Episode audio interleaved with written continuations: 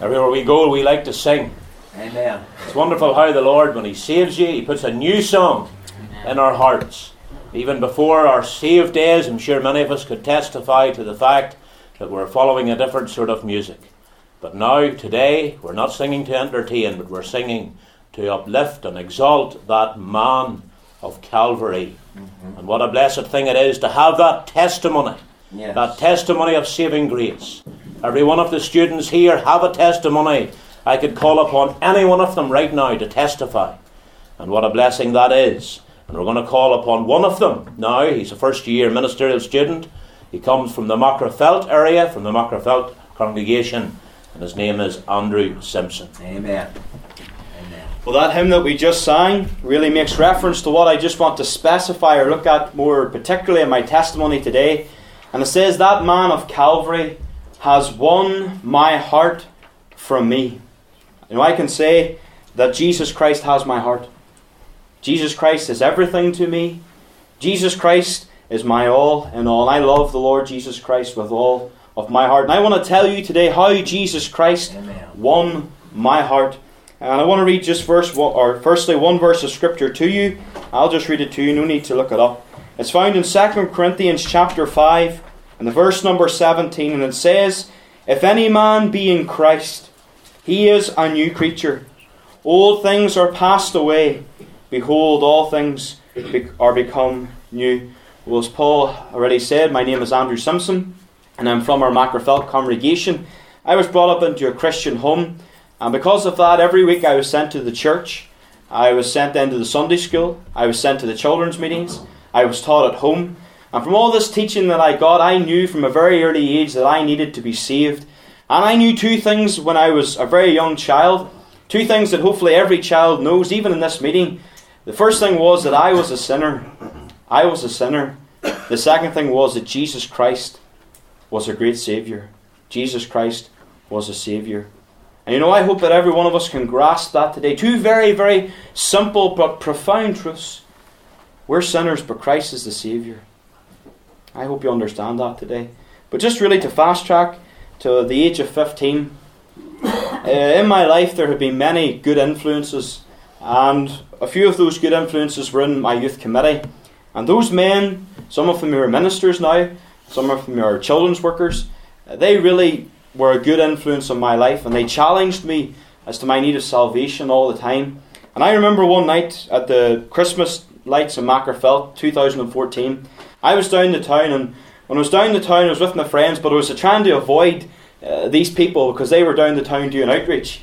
I know they were quite embarrassing. They were quite very vocal uh, about who they were. They weren't ashamed to say that they were saved or Jesus Christ. And I was with my friends thinking I was cool. I know I wanted to stay away from these people. So if they went to one side of the town, I went to the other. If they went around this way, I avoided them and went the other way. But something happened that night and I got into a wee bit of trouble.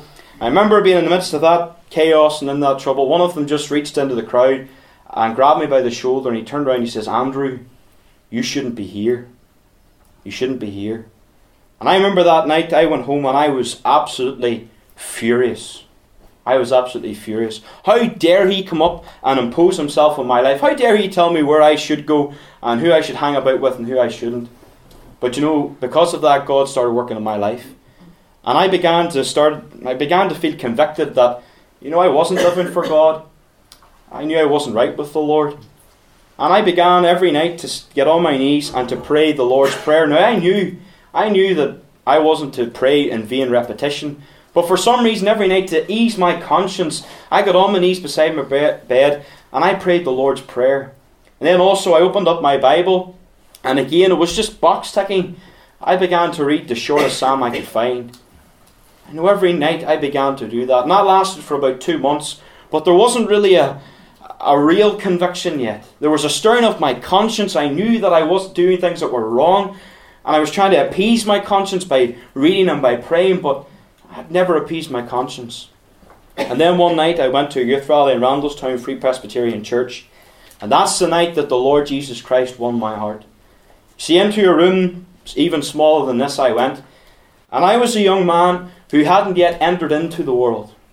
If we use that phrase, entered into the world, I hadn't yet enjoyed the things of drink or alcohol or fornication or any of those things that other young men my age enjoy. I hadn't enjoyed any of those, hadn't experienced any of them. And that night, I remember uh, being at the age of 15, I had so much desire to get to the world. I, oh, how I longed to get to the world. I longed to be in the nightclubs. I longed to be in those places. Even at the age of 15, I longed for that. But that night, the Lord Jesus Christ, He made me a new creature. Amen. You see, whenever the I did what I normally did in church meetings, I went and I sat down and I switched off. Never paid attention. All throughout my teenage years, even listening to the preaching of Mr. McCrea, and you know, you couldn't really fall asleep when Mr. McCrea's preaching. Uh, he's quite vocal when he is preaching. But I remember even under his ministry, I would have sat down the back, took out a piece of paper, and wrote down West Ham's football team or things from that week. And I remember the Lord that night when I went into Randalstown meeting, I switched off again. But during the appeal, and the appeal was being made, the Lord took the words of Exodus 32 and 26 and began to convict my conscience again. And it says, Who is on the Lord's side? Let him come unto me. Who is on the Lord's side? Let him come unto me. And that night, the Lord began to break me. The Lord began to show me that I wasn't right with him. The Lord began to show me why I had no peace in my conscience, and it was because I had no peace with God. I wonder today, do you have peace with God? Are you like me when I was at 15, still longing to get to the world with all your heart filled with desires for sin and for wickedness? Is that you today? Is that you? But you know that moment whenever, uh, with tears running down my face and brokenness, I asked the Lord to save me? The Lord did it.